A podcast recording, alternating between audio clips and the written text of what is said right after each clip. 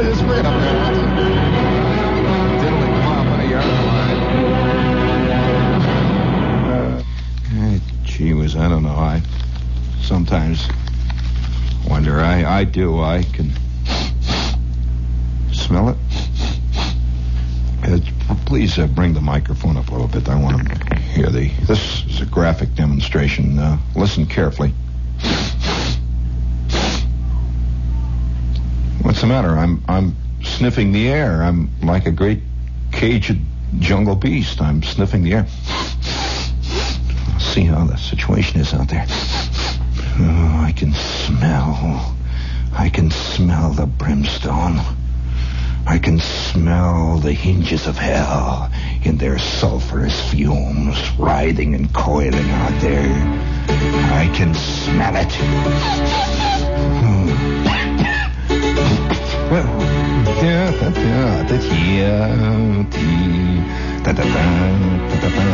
Sometimes I'm torn between telling the truth and just being a tear-stained clown. Shall I tonight? Do you think you're up to it on this quiet, somewhat, somewhat nothing spring night? Are you up to the story of the great hamburger blow up? You gotta tell that story. The night that I blew up like a turkey. To hear that story? Oh, it's a terrible story. no matter how hard you try, you're fighting against forces over which you have little or no control. Little or no. Then the winds of chance and the idle hand of the claw of fate spins you out on that green felt covering of the pool table of life. A small rolling die fighting against the chances of evil and depredation, degradation and defeat. The four horsemen of time immemorial. Oh. Well, perhaps you'd like to hear the story of the great bad statue unveiling. The night my father wept openly would you like to hear that story tonight? Or perhaps you'd like me to laugh through my tears. yes, light up a Schimmelpenninck. Where are my Schimmelpennincks here? Here I got them. I'll light up a Schimmelpenninck. Uh, prepare. Just a minute there. Come on, piano player, for crying out loud. Don't run out on me now. Right, you're just going to hang on. Hold on, no, just, just cut him off there. Let him hold out there. Tee tee tee tee tee tee tee tee tee tee tee tee. This is the two hundred thousand dollar mystery sound. Listen carefully. Oh boy, do you recognize that sound? If you do, you're sick. And uh, we'll be. Uh, yes, I don't know whether or not to to to. Uh, to touch on this story, I, I paced the floor for half an hour before I came on the air tonight. Shall I tell him the story of the great hamburger blow up tonight? This has been cooking in the back of my mind for at least two years, whether to tell. Maybe I ought to save this for the limelight.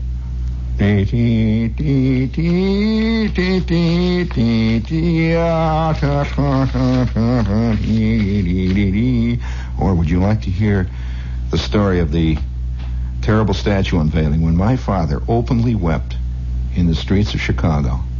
Or would you like to hear me? Would you like to hear me? Come on, watch me. That's it. Would you like to hear me? bring it up. Hi, bring it up.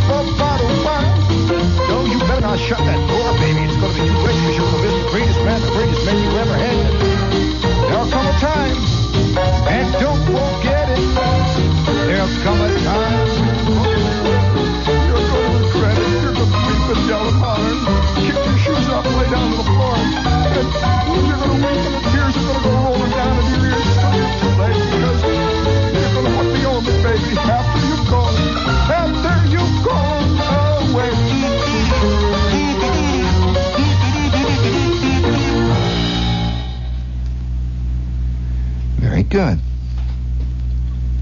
See, all I'm doing, it's obvious that all I'm doing is stealing myself uh, to to uh, tell that story. It's a terrible story. I don't know whether I should tell it or not. No, I, no, I've uh, I've tried to put this off. No, it's no use to beg. well, uh, there are times when when uh, in each of our affairs, you know, we've lived along. All of us have scratched and spit and hollered. My Schimmelpenninck's gone out. All of us spit and hollered and struggled along, you know. And we have each one of us, whether you're a kid or whether you're a grown-up, Bernard Baruch, whether you're Adlai Stevenson, this is a Schimmelpenninck I'm smoking here. Whether, whether you're Bernard Baruch, or no matter what you are, whether you're, I don't care, name all the important people of our world. There's John Gambling, there's uh, Trygve all the big people. These, no matter who you are, you have had moments of absolutely blinding, purple, cataclysmic, totally involving.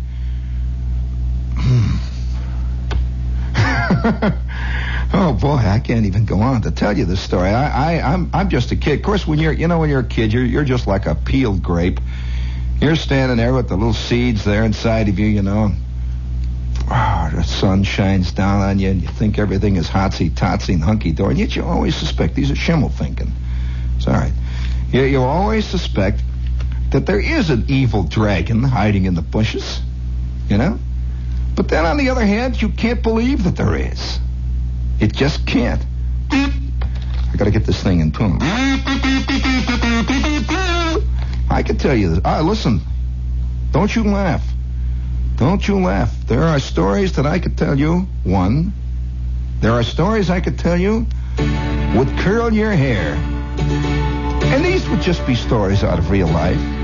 The things we've all lived through. The sniffing, rotten, grabbing, screaming stories deep down in the undergrowth of life and existence. When the socks are twisting in your tennis shoes. Yes, and the fetid heat of life itself is steaming out of your ears like some cold, cool wind of the August of eternity. Oh, oh, we could all tell these stories. No question about it. It just remains for the artist in society to be the one klutz who gets up on a Campbell's pork and bean box and says, I'll say it for all of us. I might as well level for each one of you. Mm-hmm. Uh, I, am not exactly filling. Now, get get that button over there, the, the money button there. Watch it, Bob. Hold it there now. Now, if, if you promise not to no, if you promise not to, to say too much about it, you know when a guy walks around, he gets grown up. You know, you're big grown up people, and you own uh, you own a forty dollar suit, and you know you're all grown up, and you got a pair of shoes, the tie, and everything, and you walk around, and you've got a couple of credit cards in your pocket. It's easy to pretend that you have never been shot down. you know, in flames. I'll tell you that terrible moment. You know, isn't it funny when whenever a kid reads stories, he reads stories about aerial combat. I, uh, when I was a kid, I used to always read stories about uh, aces. You know, who who flew airplanes and they fought against the the dreaded checker nose circus of Baron von Richthofen. And uh, they were always involved in these fantastic dogfights. And I can remember these pilots. They always the, the, the pros ran something like this. He, he, he bit into a tight chandelle and then felt the thrumming of the Spandau bullets, the slugs ripping their way through his fuselage, closer and closer to his camelback. He pulled back the stick. Up he went higher and higher and higher, the wind screaming through his struts, and now he was on the tail of the dreaded Baron himself. He paused. Well, you know, uh, we, we're always winning in these stories. Always winning. We never see ourselves being shot down. Trailing smoke, trailing smoke and outlined and etched against the sun.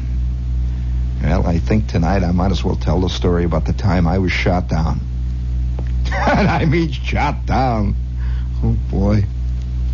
And before we tell that awful story, hang on, folks. I hear the sound of the devil himself.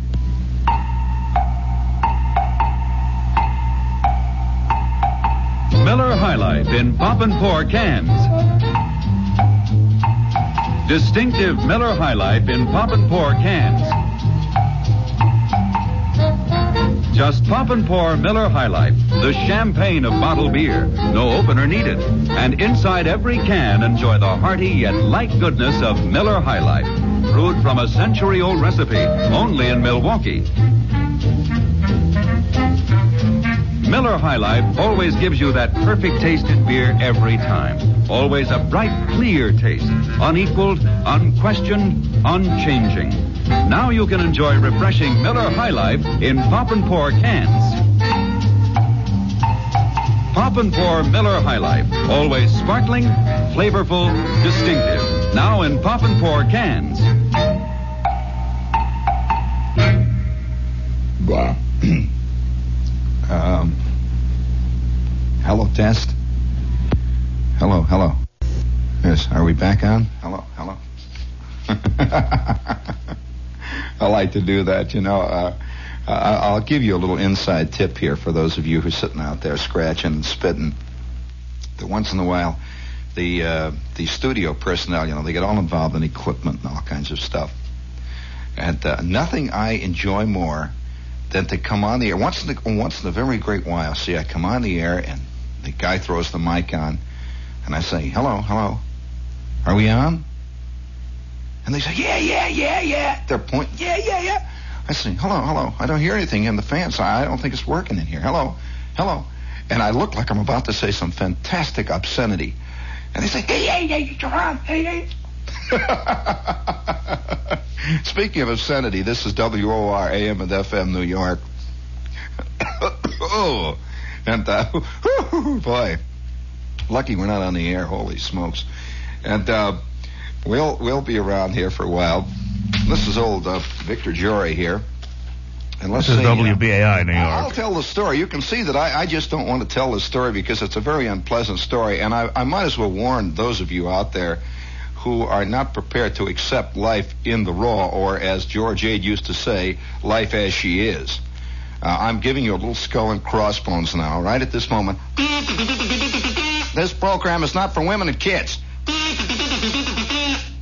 That's uh, our disclaimer here. And oh, by the way, this program does not represent the views of the management here at the radio station who hates Shepherd. He's got a drag with somebody higher than us. We'd like to know who it is. That's why he's on the fake. Okay. That'll handle him for a while. And we'll push old Shepherd around here. You got it there, and we'll be right back with the story of the time Shepherd blew up like a Christmas turkey. Is your car old enough to smoke? Surprising how many cars are. Is your car old enough to smoke? Surprising how many cars are. If your car's gobbling up oil, put it on a reducing diet. Just a can of Prestone Oil Miser added to your regular oil saves money. Prestone Oil Miser is just what the name says. It's a miser for saving oil, restores lost power, quiets noisy engines, stops oil burning in any car. Get Prestone Oil Miser in the can with a handy tear-off top. Insist on Prestone Oil Miser.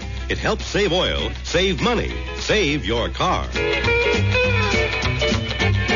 If your car's old enough to smoke, Surprising how many cars are.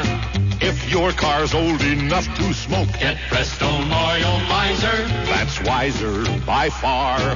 Prestone Oil Miser is a product of Union Carbide. Oh, tell a story about the hamburgers, please, please, please. I don't know. Let's hear it again. Get down on your knees. Please. Please what? Tell a story about the hamburgers. Please. And there, I might as well face it. Ding, ding, ding, ding, ding. You just can't uh, continually flaunt the public. That's the truth. Uh, it just, you know, I'll tell you, though, it's funny about these little stories. We all have. Before we tell this, I've got to tell this thing unbroken, absolutely without any without any interruptions. And so let's get rid of our little commercialies here. And uh, we'll get them out of the way. And then we'll tell the story of this terrible time. Because you do have to give, uh, you do have to give a disclaimer. And, uh, oh, no, no, really, when, when you're dealing with loaded stuff, when you're dealing with reality and the way it is, you've just got to tell people, now forget it, this is not Bert Parks, this is not the John Gambling Show, and uh, this is liable to turn out to be life itself. And so before we go into that, let's get rid of a few of these little commercials, get them right out of the way. And the first one we've got here is Peugeot. And uh, let's see, what can I tell you about Peugeot that I haven't already told you? One, it's uh, it legitimately is one of the top seven automobiles in the world, as judged by a British automotive magazine of outstanding uh, stature, and they mean it. And I drove a Peugeot myself five years. Did I tell you about the time I drove my Peugeot? I had a 403, by the way, in case you're interested in what one I had. I had a steel gray 403, which was one of the best automobiles I've ever owned in my life. And I've been selling Peugeot to people unofficially for years. And uh, the word got out that I ought to sell them officially. But did I ever tell you the story of the time I drove a Peugeot through a blinding snowstorm in the Allegheny Mountains a couple of years ago with a crosswind of about 117 miles an hour? And I'll tell you, with my heater turned on full blast, with the with the wind so high and so heavy that I could actually hear I could hear it banging against the trucks ahead of me and behind me. You know that boom. Oh boy, what a night! This is when you really learn how a car works. And if you don't know about the Peugeot and you're thinking of buying a car this spring, I would most respectfully like to recommend that you find out why this car is co- considered one of the seven best-made automobiles in the world. And the other ones, by the way, are Rolls-Royce, Mercedes-Benz, uh, the Rover. They consider the Porsche, uh, the Lancia. There are seven other cars that are, and the only U.S. car on the list, by the way, is the Lincoln, in case you're interested. Uh, this is a fine automobile, and if you'd like to get pictures of it and little whoopies that you can hang up on your wall, uh, send your name and address to Peugeot. And by the way, nobody's going they're not u- going to use it as a customer list or anything like that, so don't worry about it. Send your name and address to Peugeot, P-O-O-J-O-E, Peugeot. Uh, uh, care of me, Friendly Fred, here at WOR, and I'll see to it that three months will go by before you get it. That's Peugeot, and their dealer here is at, at 2 East 46th Street, right in the heart of the fantastically overpriced rent district. That's 2 East 46th Street, right off of Fifth Avenue. That's Peugeot. Okay? Ah, polish that one off. Let's see what else we've got here. Would you please give me a little sad fanfare there? Oh no, oh no, oh no, oh no. That's it. Yeah. There, fade it down.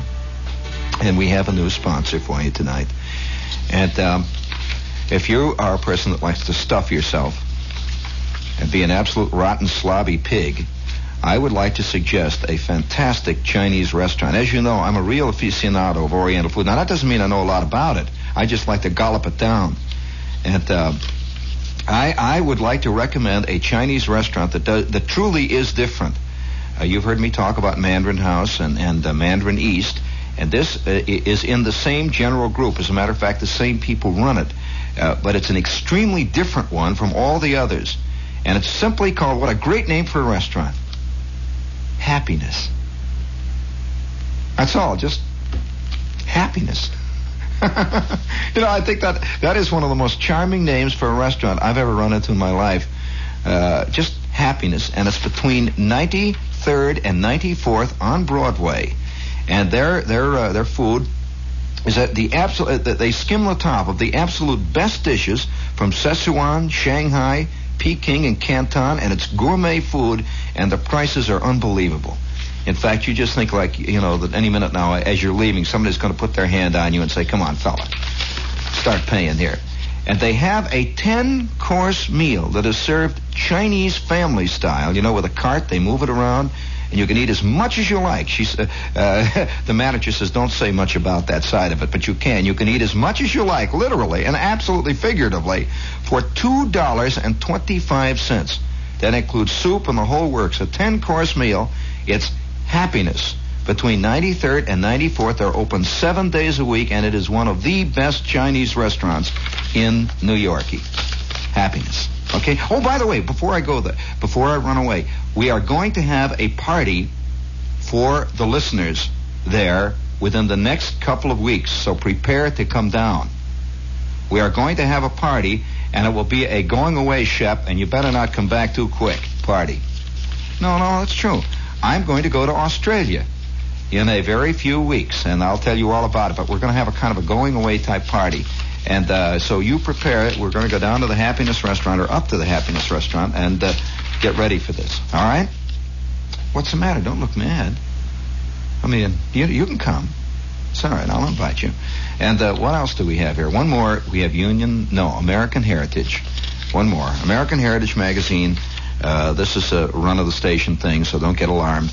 If you haven't uh, uh, seen American Heritage, a big fat magazine with hard covers, and you can bang it on your knee and hit people with it and throw it at people and stuff. And it costs uh, four dollars uh, ordinarily, and they'd be glad to send you a representative copy for one buck. You just send your one buck to 711, Box 711, American Heritage, Great Neck, New York. One buck. And you'll get a copy of the old American Heritage. You know, speak of American Heritage, since we're here, and I'm not discussing the magazine here, uh, are you are you a great reader of uh, of um, boxes, of labels? Uh, do you ever read the back of Wheaties packages? when you're sitting there, when you're insane. I am such a, I, I'm, commi- I'm committing the sin of admitting a weakness here, but I'm a compulsive reader. I have to have something to read all the time. Now, th- th- that is moments, you know, like when you're eating or something like that, or you're walking around, you you uh, have a second between things and you, you read. I always carry a book with me, but sometimes I'm caught without it. And I am a genuine reader of junk and stuff. And I ran across a thing, and I, I wrote it down here. I, I, I, just, just had to bring it with me. And in passing, I, I thought I'd just mention this in passing, but it was one of the great, one of the great labels that I've read in a long time. And uh, it is was on of all things. I'm in a supermarket, and I'm walking around, you know, looking at stuff in the supermarket, paying very little attention. And I came to this the the little Crudley's department, you know, the little department where they sell things like uh, like olive picks, plastic olive picks, you know, and stuff like that. Little little doilies to put underneath your martinis. Uh, you know, the little junk department, and it was in the toothpick division of the junk department. Are you aware that there is a World's Fair toothpick? There's an official World's Fair toothpick.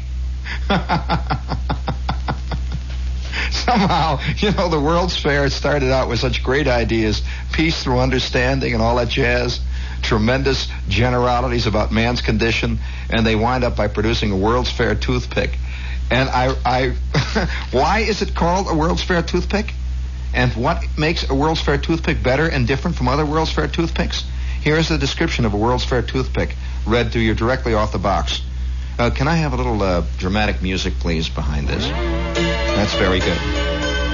World's Fair round toothpicks are pointed by gradual tapering from center to ends, which allow more of the toothpick to pass between the teeth, facilitating gum massage as well as removing food particles. These are official World's Fair round toothpicks. Yeah. Can you imagine the scene? Somewhere, someplace, a copywriter writing deathless prose to be found on a package of World's Fair round toothpicks. He sits there for a moment, then he says, I've got it, Chief! I've got it! What makes our toothpick different and better than all the toothpicks? What do you mean they're the same? No, they're not the same. They'll not be the same when I finish writing about World's Fair round toothpicks. Now, how do they look, boss? Think about it for a minute. Are ours flat toothpicks? Are ours skinny toothpicks? Are ours short, fat, blunty toothpicks? No, Chief. They're gradually tapered from end to end. From the middle to each end, gradually tapered, allowing one to massage the gums, to remove particles of food with both ends. And so, the World's Fair Round Toothpick Chief has a character all of its own. He types frantically, madly, and forever it's enshrined on the back of a box. Have you ever thought about those boxes? No, the stuff that's on the back of the cream of wheat package. The stuff that's on the side of the dial soap wrapper. The stuff that's uh, that that writing, you know, that's on the can of oh, Prestone you buy, you know, the stuff you put in your radiator. Have, have you thought of somebody sitting down writing that? The guy's really a writer. He goes home and he's writing. He's been writing, and he's a writer. That almost every writer I've known, even guys who write recipes on the back of uh, frozen fudge boxes, almost every one of these guys had at one time an idea he was going to write a novel. Yeah, everybody who's ever put three words together, big sign says, ice cold, beer. He thought of himself as a writer.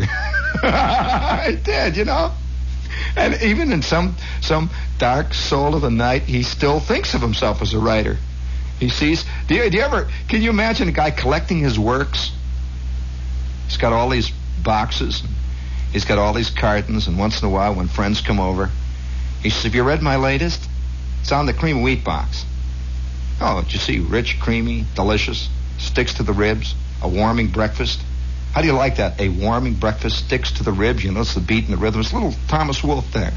Uh, cries out for the rich, deep Americana of an American breakfast that sings from the deep, wild, flat plain lands where the where the rice grows and where oh sure.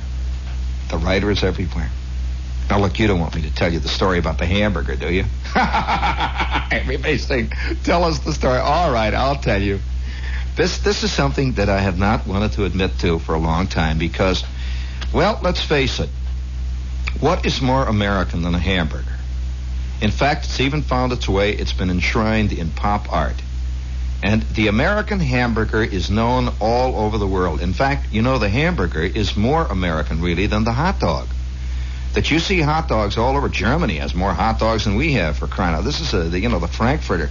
You know, the Frankfurter, when you read Frankfurter, that means a sausage made in Frankfurt. That the Frankfurter that we have here is a classic German sausage. And so when you say hot dog is an American dish, forget it. That's not an American thing. And and uh, the hamburger, however, is. And you d- you never want to admit somehow that you got off the course somewhere in Americanism. Well, do you know, and, and, I hate to admit this, I don't want to tell this uh, out loud, but I must have been at least 18 or 19 before I could actually eat and enjoy a hamburger. And it took me at least two years after I again tried a hamburger. It took me at least two years before I could really eat them without any qualm, a funny feeling deep down inside in the pit of the stomach. I wonder how many of you have ever had something physical that happens to you that results in a traumatic experience.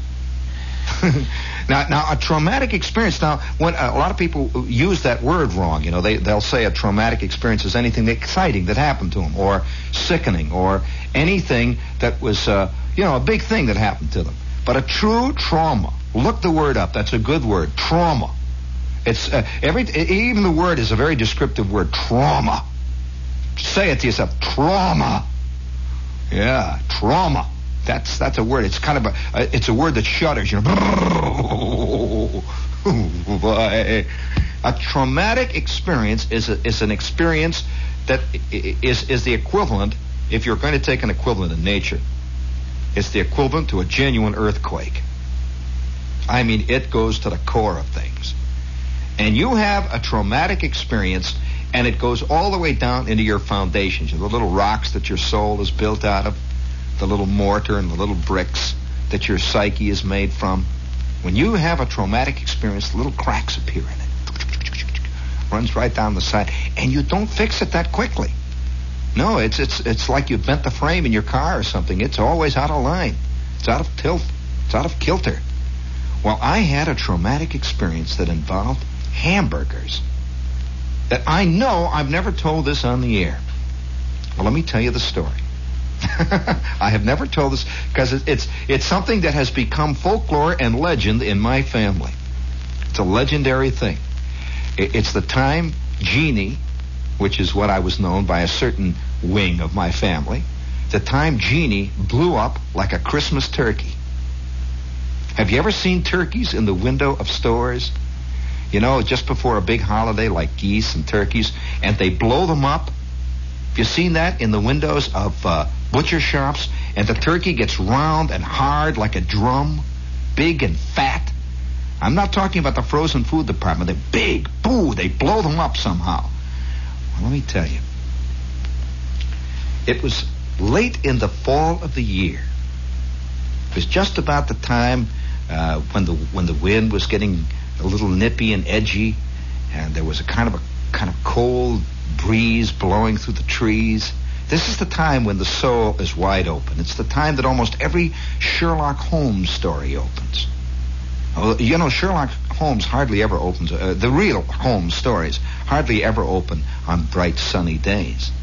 Oh no, the wind was beating against the digs on 221 Baker Street. And the howling gales of November were beginning to, to rattle the tiles of the roof. And they could hear outside suddenly as the fire is roaring in the, in the fireplace and Holmes is sitting slumped over in his old chair, his chin on his chest. And Dr. Watson is leafing through a volume of forgotten medical lore. They could hear the ominous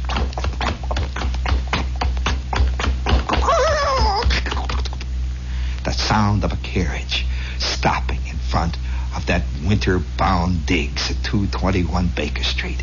Holmes looks up, his thin, slitted eyes lidded like a pair of serpent's eyes. Watson, Watson, quick, are you armed? Do you have your revolver, Watson? We are being visited by Professor Moriarty. the sound of a neighing horse. Yes, well, it's that kind of weather that you're open for traumas. And it seemed, it seemed that one of the, one of the Ukrainian American clubs in our area, we had a million Ukrainian American clubs, Polish American clubs. There were Czechoslovakian American clubs. There were Swedish American clubs. There were Irish American clubs. There were Somaliland American clubs. There were Nome American clubs. There were Antarctica American clubs. We had all kinds of clubs all around the area where I grew and festered on the northern fringes of Indiana, laying there like a great fast pool table locked in the in the grip of the dunes and the lakes and the wind and the howling winter breezes. Well, there it is. The Ukrainian American Club was having a big winter picnic. Have you ever been to a winter picnic? Well, they had them out there. And they had it in the forest preserve. And they had big fires, big roaring fires, and everyone wore their, their, their fur hats with the earmuffs. And I was a kid, and I was busting in with Flick and Bruner and Schwartz. We were freeloaders. Whenever anything happened down at the old down at the old forest preserve, Flick and Schwartz and Bruner and I would get on our bikes and pretend we're Ukrainians, or we would pretend we were Croatians, or we would pretend we were Ku Klux Klanners, or whatever it is that was having its big picnic down there. We would go in, yeah, because they always have free food. You know, we're knocking it down. There were a lot of little chicks and everything around there. Well, the Ukrainian Americans believe it or not, at their gigantic bash, their big winter clam bake there, and they were dancing and hollering and doing the shadish or whatever it is the Ukrainians do, and the guys were playing the accordions and the ladies were jumping around. You could see their breath flying. You could smell them. Oh boy, it was wild. They had a fantastic charcoal pit that must have been 45 feet across with spits going across it, and they were making hamburgers with hot buns, with ketchup, with big, thick slices of ice cold Bermuda onions, and with gigantic gaboons full of mustard. Well, good lord. I mean, I was, I was about, I was about 10. Now, now, I, little knowing that I was about to embark on a genuine traumatic experience. And I'm not embellishing this. I am not inventing this. Schwartz and Flick and Bruner and I got into line for the hamburgers. We had on our sheepskin coats. We looked like all the Ukrainian kids. You know, there were thousands of them around. All I just, I just kept hollering words like "Tashi, Karabara, Einam Turum," you know, stuff like that. And, and we, we just go through the line, and and there was this great big Ukrainian with his wife and about 17 other Ukrainians, but he's at the head of the line, and he is he is handing out the hamburgers on a paper plate. And he'd lay that hamburger down, and he would just reach down into a great big tub he had and put a gigantic handful of potato chips on. Just potato chips.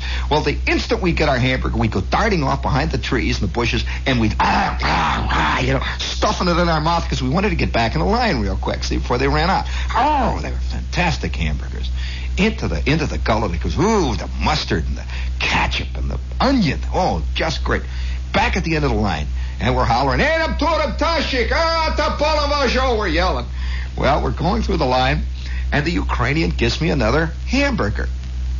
Well conservatively estimated at this point I had approximately 17 hamburgers. Each one of which tipped the scales of at about three quarters of a pound. Big charcoal hamburgers well, I I I, I want to on binge. You know, it's free. You know that nuttiness when when there's something free, you've got to eat it all. I believe me, if the state of Ohio was being offered free, if you were going to eat it, I would start up at I would start at Toledo and I wouldn't stop until I hit Cincinnati if it was free. Well, it's that kind of thing. So I'm eating the hamburgers. Back I go, and each hamburger, of course, came with about a half a pound of potato chips and about 17 quarts of ketchup. So I go through the line.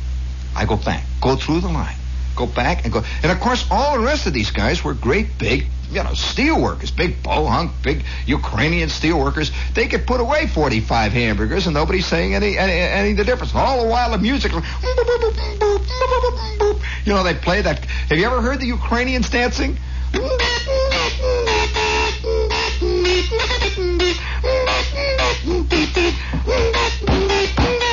Start hammering, you know, with the beer steins. Oh, you know, it goes on and on and on, the whole scene. And I am eating hamburgers from about 4 o'clock in the afternoon, I would say to roughly 9.30 at night. Non-stop. Well, the time is up now. They're beginning to, you know how they begin to fade into the darkness. You could hear the cars starting. The embers are burning down, and Schwartz and Flick and Bruner and I are clearing out the last of the potato chips. We have done away with a ton and a half of them. And now I am home. I am feeling great.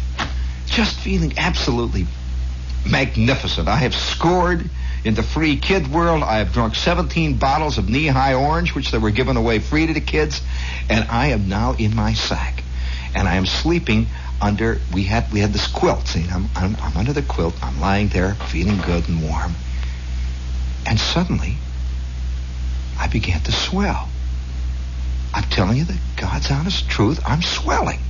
I'm telling you the truth. I'm swelling out from under my pajamas. I'm beginning to bulge. And it's getting bigger and bigger and bigger. And I can feel it. And it's getting tighter. It's like I'm going to blow up actually blow up and I could feel something bubbling and something pushing up some from inside. My head was being stretched on my neck. It was coming out. My feet were going down at the bottom and, and, and began to bulge up and up. It's now about 9.30, quarter to 10. It's now 10 o'clock. It's, it's 10.15. It's 11. I can hear my mother and father talking quietly out in the living room and I am bulging. I'm bulging. It's getting bigger and bigger. And then the first wave of insane unbelievable pain hit me.